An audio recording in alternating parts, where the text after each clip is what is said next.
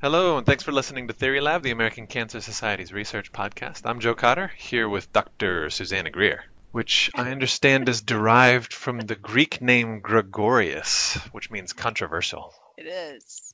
True? Actually, does not. It means alert or watchful or vigilant. I think these are all good themes for the podcast today because we spoke with Dr. Sarah Gollust. She is an associate professor in the Division of Health Policy and Management at University of Minnesota. Her work is so timely.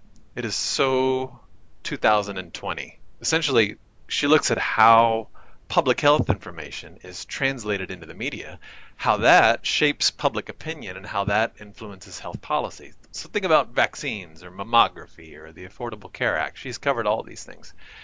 But in her research, she doesn't just describe like the processes and challenges, right? She proposes some great strategies and solutions that don't you think, Dr. Controversy? I do. I do.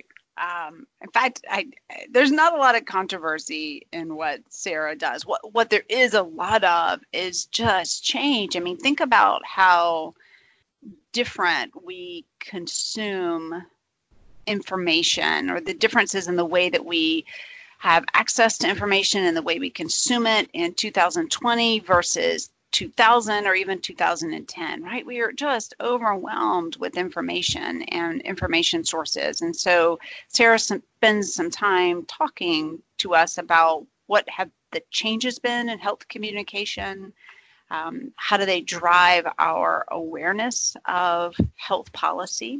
And how might scientists and clinicians take advantage, quite frankly, of the abundance of health communication to really develop their own strategy for interacting with journalists, for information sharing, um, to really get the word out about what we're doing and why it's so important and how you might use this information to make decisions about cancer care. So I think you're going to love Sarah. This was a, an incredibly informative podcast um, just around the the practice of information dissemination. So I loved it. Thanks. Let's get into it. Good morning, Sarah. Thanks so much for joining us. Uh, thank you. I'm really excited to talk with you today. Ah, me too. I you have such a cool combination of what you do. So your research is at the intersection of how we communicate science, health policy that supports science, and patient decision making. And all of those things have changed so much in recent years. We have an overwhelming amount of information and some really fantastic, fantastic advocacy around science and really big decisions for patients to make and to uh, kind of understand all of this information. So, can you maybe let's start on the health communication side? So, how has the amount of information maybe that we receive and how we receive it changed in let's say the past decade yeah, absolutely. There have been just so, so many changes in the health communication landscape in the last 10 years. So you can start with thinking about how many more media outlets there are. So you know 10 15 20 years ago people watched the nightly news and that was really the source of television news. They got the paper once a day and now we see you know 24 hour news. There's so much more than the classic evening and morning news programs and so simply the amount of content um, that's available to consumers to consume um, has expanded and so that's the sort of standard gatekeeper news media producers. But then there's been the enormous rise of social media. And so there's so many blogs, so many Twitter handles, so many opportunities for regular people um, to get their health information out into the public. Um, and we're seeing for the first time that younger um, younger news consumers are getting more of their m- news media from social media than the more traditional outlets. Um, we see practically nobody reading print news, so print news has really been on the on the decline for a while now, um, except under except for sort of more highly educated and older audiences. And so I think on the one hand, this is great. There's more information. We think of it in health communication as the democratization of information, so higher availability. Um, but there's also just so much information, which means monitoring the quality of that health information is a real challenge. Okay, so that's, I hadn't thought about that. You're right. It's been a huge change in a pretty short period of time where we went from maybe getting our news in the morning and at night um, to really having 24 hour access to news and from very different sources. So I that's so interesting. I love the fact that you think about the increase in non-traditional news sources and a decrease in perhaps what we would think of more traditional news sources or a decrease in the the ways that we are accessing those sources. So I love what you said about the fact that it's great because there is higher availability, but there's also a not so great side of that, um, which is how we consume that news. So maybe help us understand a little bit how then, if we have a more expanded media coverage and more outlets for media coverage, how can that change or impact our help decision making? Yeah, definitely. So I think it's important to keep in mind that there's really two ways that the media can can affect health related outcomes or decisions. So the first is what we think of as purposeful or strategic communication. So these are like classic communication campaigns. And so those have proliferated as well in the same way that I've described the proliferation of um, non-traditional news outlets. So we're seeing obviously more ways to reach um, people where they are through apps, um, through um, online campaigns, um, health messaging on Twitter, and those are we think of as sort of the organized campaigns by health advocacy organizations or other healthcare organizations or federal information sources like the CDC. Um, and so those are really designed to affect the way people think about health and change their health related behavior. But on the other hand, and the focus of my research is on the effect of incidental health information in the media. So this is a person who might be tuning in to, you know, watch election returns or something like that, and they see a story about flu in the news. They didn't go to get, they didn't seek out information about flu and the people creating that news content weren't designing the news content to affect flu related behaviors. It's not a hand washing campaign or a flu prevention campaign. And so it's this incidental exposure to news that really interests me. And I think it affects um, health related decision making in a variety of ways. Um, so on the one hand, it's simply there's the volume of news in the it, volume of health topics in the news. And we know from communication research over decades that when issues are covered in higher volume, people think those issues are more important. And so, again, going back to flu, if we're seeing more coverage of the coronavirus, people will come to think that that issue is more important because it's higher on the agenda. It's they're more at risk than maybe traditional seasonal flu, um, which in fact is not the case. Um, another way the media can affect the way people think about health is by framing issues. So, news media can emphasize the causes of an issue or the solution of an issue or who's affected by an issue. And those strategic frames shape what people think is the right course of action to address the issue. And then we can think of the news media affecting public norms or social norms around health issues. So, of course, the classic case of this is in smoking, where the media, entertainment media, and news media help to contribute to a social norm that is now opposed to smoking but we can think of the news media shaping norms as having a double-edged sword. So to go back to the flu example, if the news media keep talking about you know threats of coronavirus emerging from China, there can also be a concern of the news media propagating social stigma. And so as, so as I think about the news media environment, the incredibly complex news media environment, we can think of the news as affecting attitudes, beliefs, and behaviors, but that this can be good in some ways, heightening people's concerns about health issues, helping them take precautions and action. Um, but there can be negative consequences too, particularly in an information environment that's so complex as the one we were just talking about.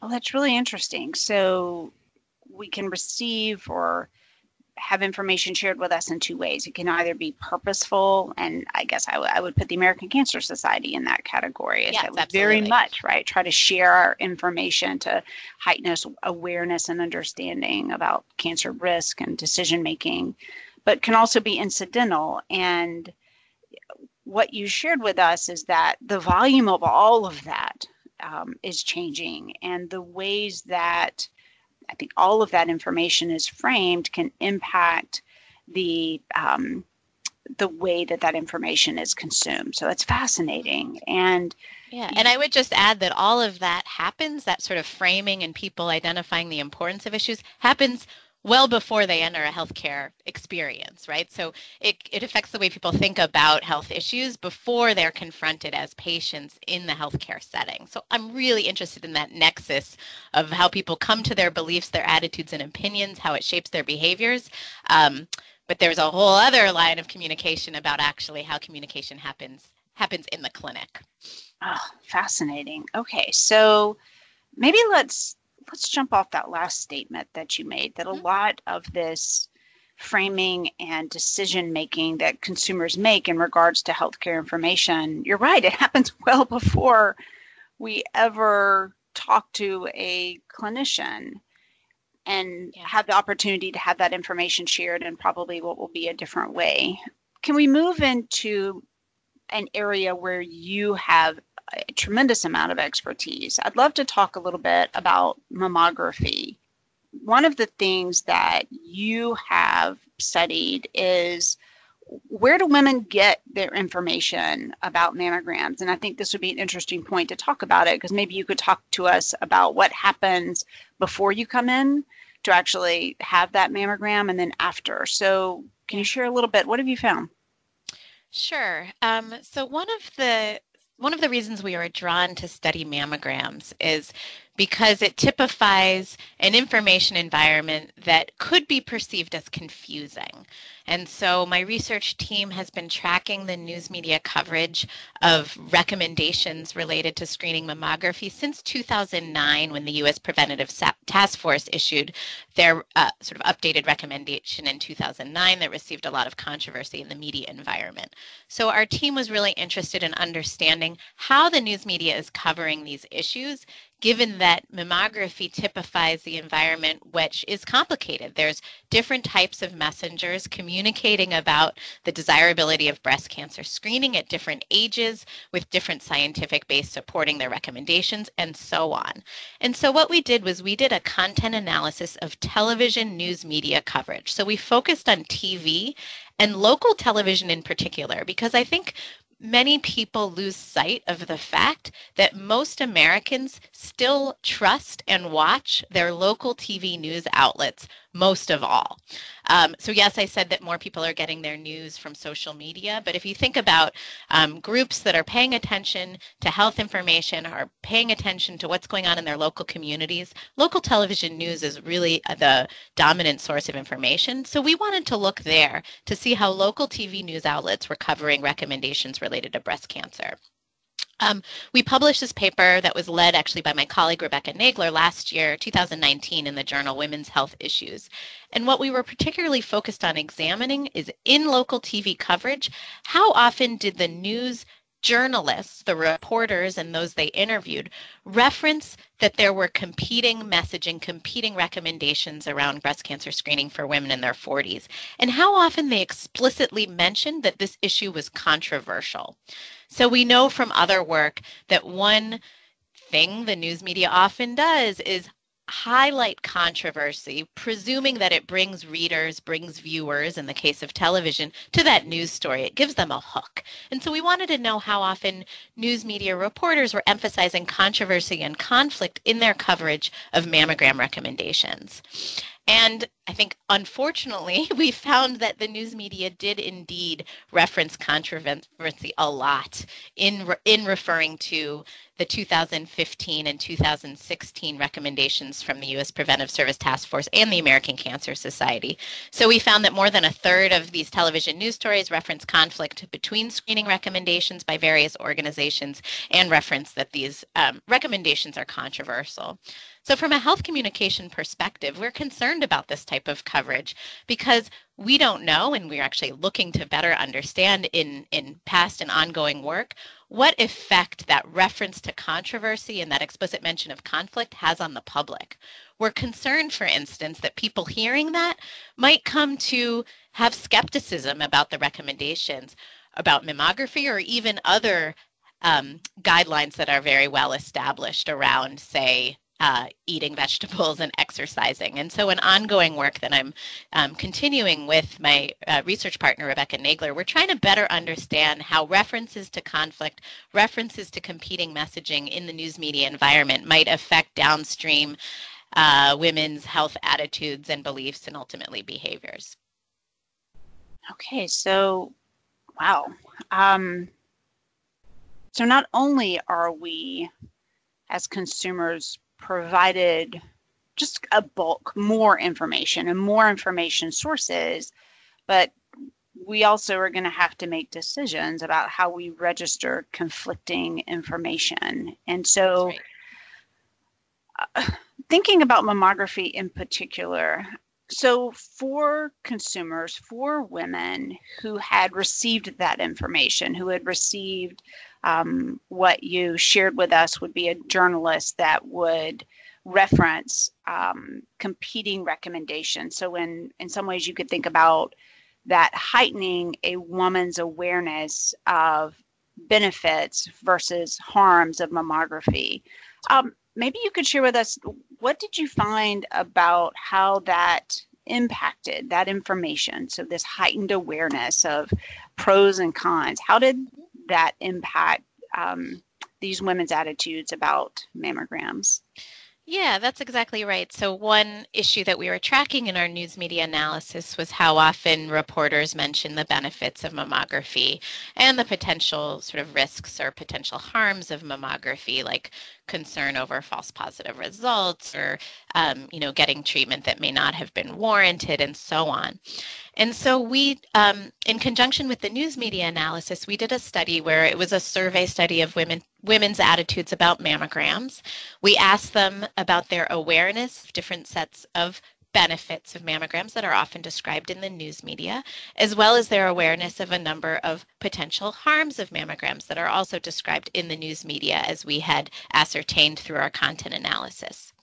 And we were curious if women who were aware, who reported awareness of both benefits and harms, if their attitudes about mammograms were different than those who, uh, those women who were not aware of both um, benefits and harms. And so the idea here is that awareness of both might signal a kind of exposure to this um, two-sided information in the media, um, if, if that makes sense. And so we used a survey to assess women's awareness of the benefits and harms, and we found, sort of not surprisingly at all, that um, almost 90% or more of women in our study, and this is a nationally representative sample of women, reported awareness of the benefits of mammograms. So the messaging um, has broken through to the public, which is awesome news. So women reported being aware of the benefits of awareness around early detection and the potential for earlier treatment.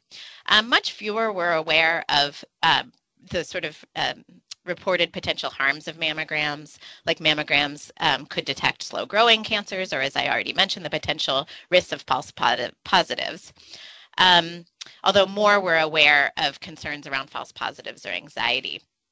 And then going back to that media source, we also found a relationship between more consumption of health media and more awareness of, of the benefits and harms. And so this demonstrates to us that people who are health news consumers are getting this information. Again, great news from a perspective of health communication. Um, but what I think you were getting at was sort of what does this mean? What are the implications of this? And um, what we found is that when we looked at the relationship between awareness of benefits and harms and attitudes towards mammograms, even after adjusting for a variety of social characteristics of the women in the study, we found that women who are aware of uh, more harms were also expressed more confusion and ambivalence toward getting mammograms. And we also looked at whether they wanted to seek more information about mammograms. And in fact, we did show, we did find that these women who were aware of more harms of mammograms, who had gotten more information in, in health media, said that they had the intentions to seek more information, but on the internet rather than from healthcare providers. So we're really intrigued by these relationships between the sources of information of where people are getting um, their understanding of mammograms and where they want to seek more information. And I think in ongoing research, we really need to clarify how this relates to actual mammogram behavior, because I want to point out that in this study, it was a cross sectional study. In other words, we are only measuring women's attitudes and beliefs at one point in time.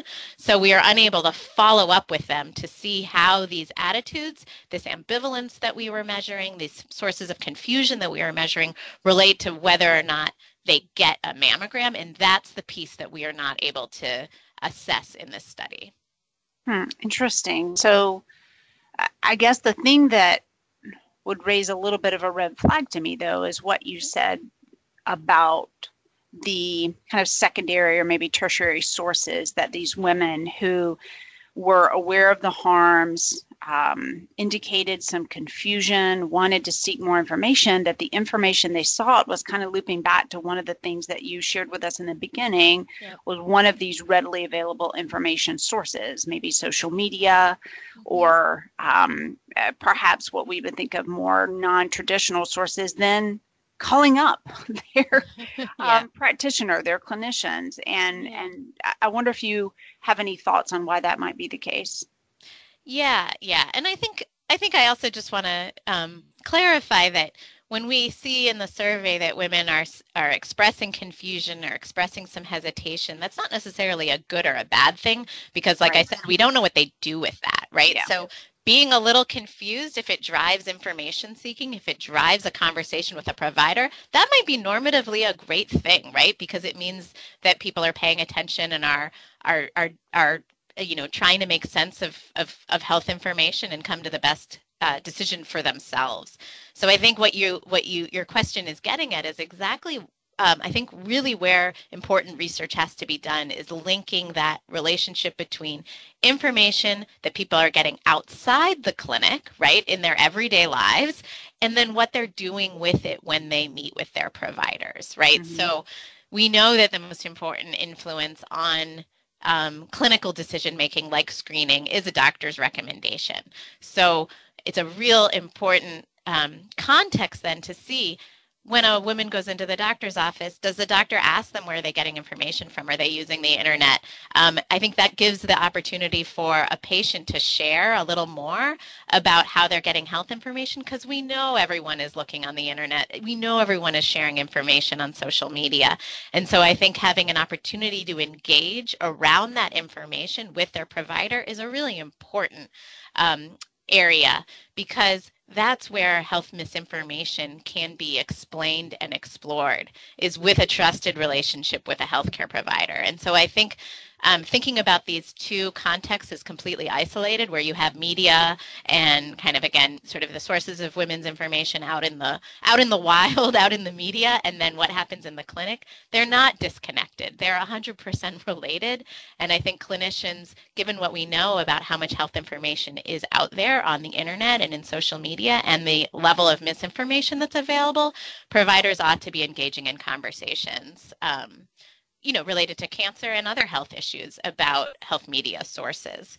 Because um, again, the clinical factors, um, you know, what the provider says and that trusted relationship to help explore health information that that people are exposed to is really going to be where the impact on health decision making will will ultimately lie. Yeah, absolutely. Um, it's kind of an interesting, I think, segue that we can make between those two camps. so mm-hmm. between if we think about just kind of generalized media on one side and then clinical experts on the other, mm-hmm. um, what what lies between would be practitioners of what I, I think is a very rapidly and robust field of um, practitioners of science communication yeah. um, who sit in the space of perhaps not a generalized media outlet, um, mm-hmm. but also not just your friend and neighbor on social media, but individuals who have access to expert information and can help pre-digest that and share it in a way that it is readily consumable um, to inform the the non-expert audience. So I, am interested, and obviously this is um, interest from the American Cancer Society and from anyone else who is a leader in this space. So, what are your thoughts on how people who are in this position of being science communicators and science sharers, how can we better work with journalists, health advocates to improve uh, the way information is shared that kind of sits in that in between space um, between the media and your expert, you know, mm-hmm. clinical practitioner who you, you may or may not be able to go to for ready information sources. Yeah, I think this is an excellent question. And actually, another area of my research has been on sort of better translation of scientific evidence to the public. And so I have a lot of thoughts about how um, cancer control leaders and scientists can um, better engage with the media and with the public. Um, so, one way is simply for you know cancer researchers, other leaders, and experts to better understand the information environment, to better understand how reporters do their work and what the news values. I think there's too often um, a little bit of, of not distrust, but a little disconnect that, you know, the news media, they do their own thing. We scientists, we do our thing. But really, I think it's more appropriate to think about those two um, really important entities for informing the public as being in relationship to one another. So if scientists want to shape the media, it really helps to know what reporters and producers are drawn to, what issues and types of context reporters and news producers want to cover. Sort of, and this includes issues that are novel. Obviously, the novelty, the newness is what makes news, but also issues that are close to home, will resonate with viewers and audiences, discuss relatable individuals, and use stories. And so, if cancer scientists better understand that those are those are um, kind of basic features of the news media environment and what reporters want to cover they can work together to create better stories that will be sort of evidence based and also will appeal to viewers and so i think it's also important to understand what motivates journalists. So we've done interviews, my research team has done interviews with journalists to better understand what they want to cover and just like scientists, they want to get the story right, right? They want to tell stories people care about, but they are doing their work in health communication and health journalism with declining resources and, as we just discussed, a rapidly changing environment.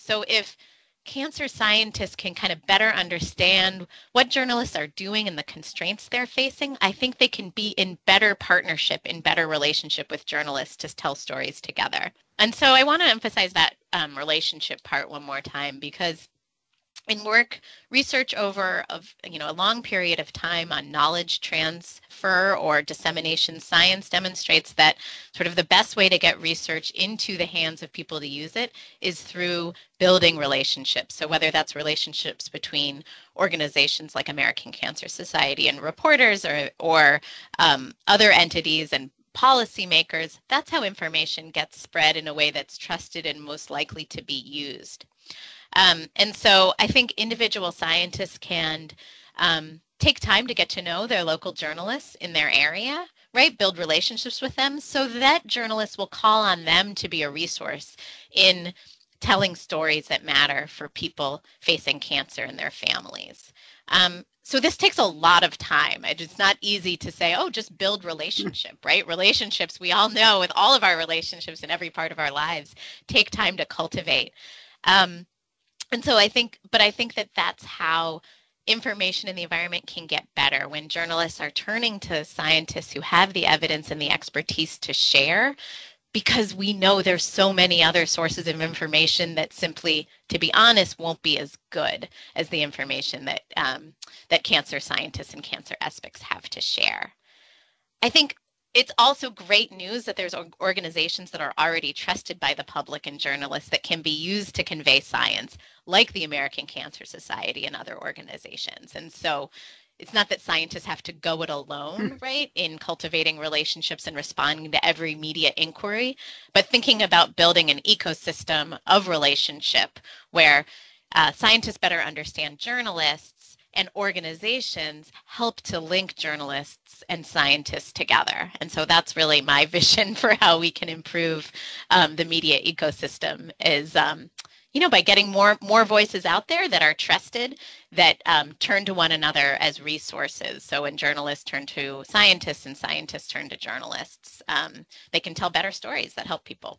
Oh, I love that. I've um, I've never heard to our current kind of media climate and the interactions with experts as being an ecosystem. Mm-hmm. That's really a, a beautiful way to think about it, where all of these different voices who, while we may have different drives, ultimately we have the exact same goal of trying to share information that is true yep. um, in the best way possible so that it can be consumed and acted on. Um, so I, I like what you said about turning to one another.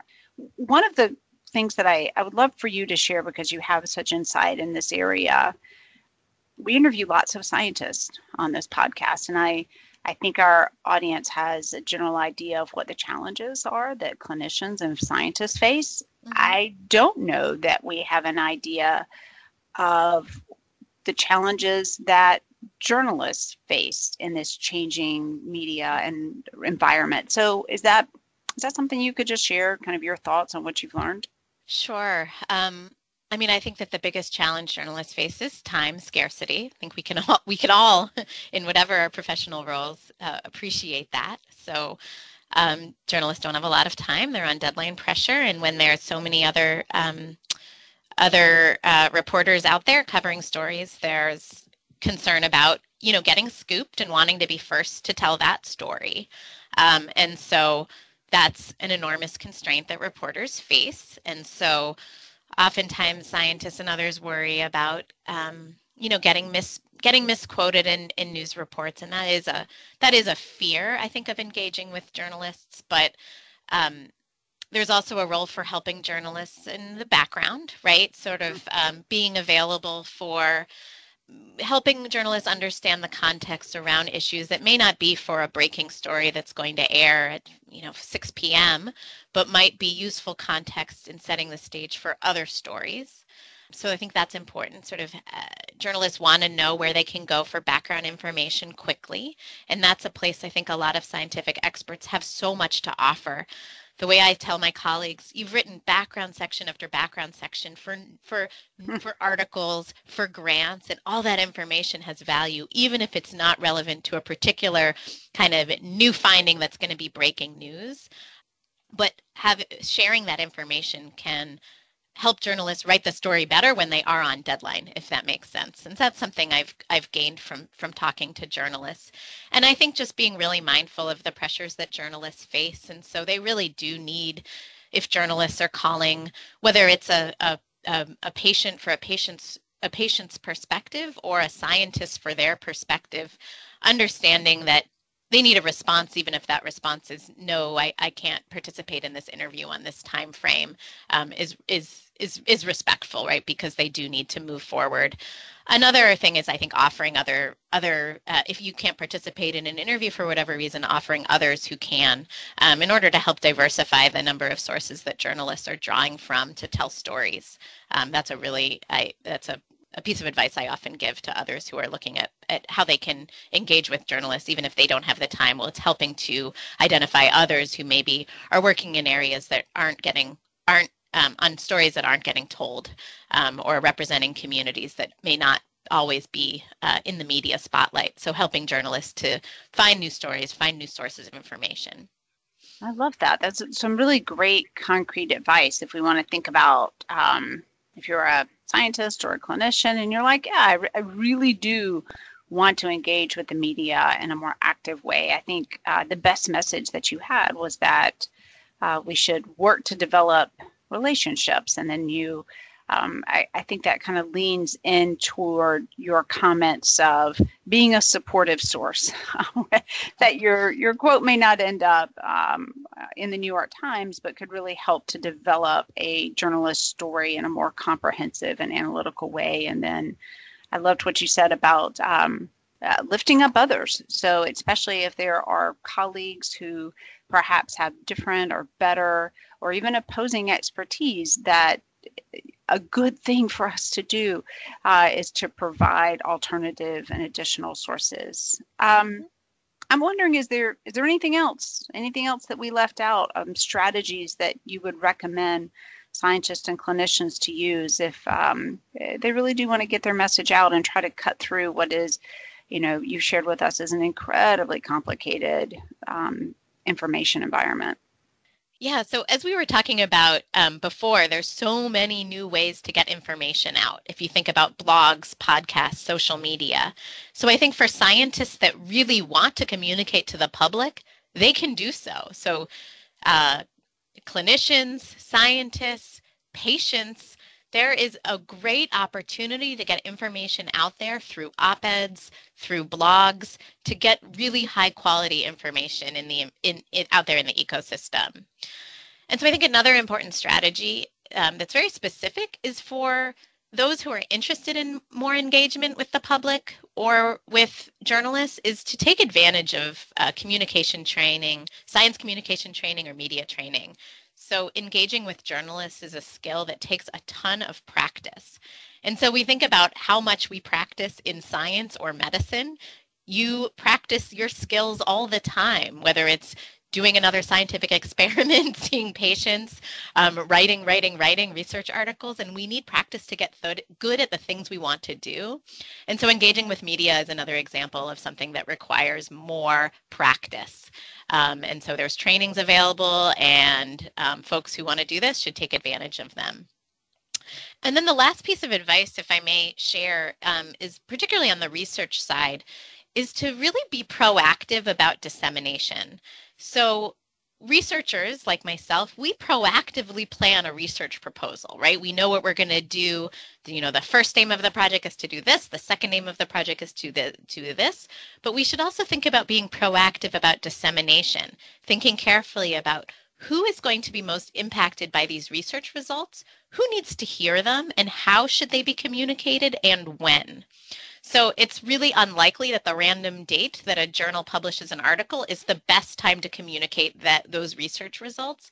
So thinking proactively and strategically about a dissemination plan can really be the best way to make sure that science-based information has an impact planning for how and when to share scientific information. So that would be my other big tip for scientists who want to be more proactively engaged with translation.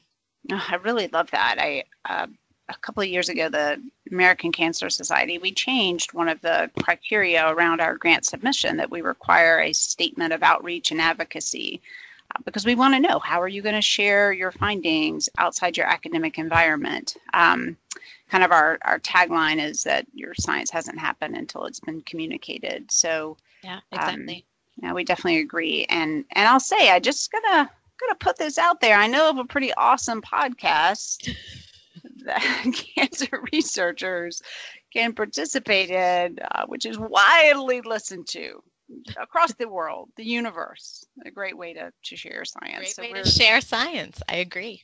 We're really grateful for you joining us today, Sarah, and um, certainly look forward to, to many more of our, our cancer research colleagues doing so. I want to wrap up with two questions. And the first thing that I, I want to ask is uh, you are yourself a scientist, you're a researcher, and I'd love to know if there are ways the American Cancer Society that, um, that funding from the ACS has impacted your career.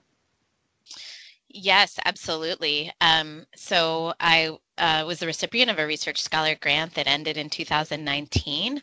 Um, it allowed me to do a huge number of studies on media coverage, on uh, media effects and uh, women's attitudes about cancer um, that I think have been published and will continue to be published. So, of course, the peer reviewed publishing is important. But I also want to identify the training that the funding has allowed me to have. And so, um, training for the future generation of researchers. I've been able to involve so many master's level and PhD students in this work in various ways, whether through conducting analyses, helping to draft papers, engaging. I had a PhD student who conducted the interviews that I described a little bit with journalists about the constraints they face in communicating about cancer.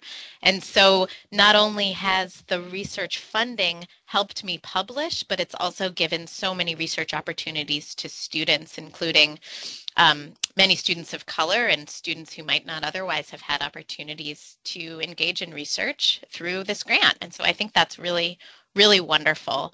Um, also, just professionally, the research funds that I received were kind of the big boost in my tenure case. So I got the grant right before going up for tenure, and I'm happy to say now I'm an associate professor with tenure. So I could go on and on and on, but I think those are the the main high points for how the re- the research scholar grant has affected my career and of course my collaborators. Um, this has been a team science effort, 100%. So my last question is that I wondered if there's a message you would like to share with our listeners who are cancer patients and and those who who love them. Um, is there something specifically you'd like to share with that audience? Yeah, absolutely. Um, I would say that you should be really um, critical critical consumers of media so paying attention to what the media is covering as it relates to cancer but asking questions um, and bringing those questions into the clinic to talk to providers but also not being afraid to get your message out, tell your story of um, living with cancer, surviving with cancer, being a caregiver for someone, a loved one with cancer, because the news media needs your stories to tell. Um, and so that's a wonderful opportunity to to engage and ensure that your experiences have impact and will matter to others. So please uh, engage with media if you can. Share your story. Well, thank you, Sarah. This has been a really interesting and informative conversation. I've learned so much, and I think the message I'm going to take away is that all of us, no matter what our level of engagement with cancer is, is that there are opportunities to communicate our situations and our expertise, and that each of us needs to be proactive about doing so and, and building the relationships that can help make that process flow. So, thank you so much for all you do. We're really grateful. Thank you.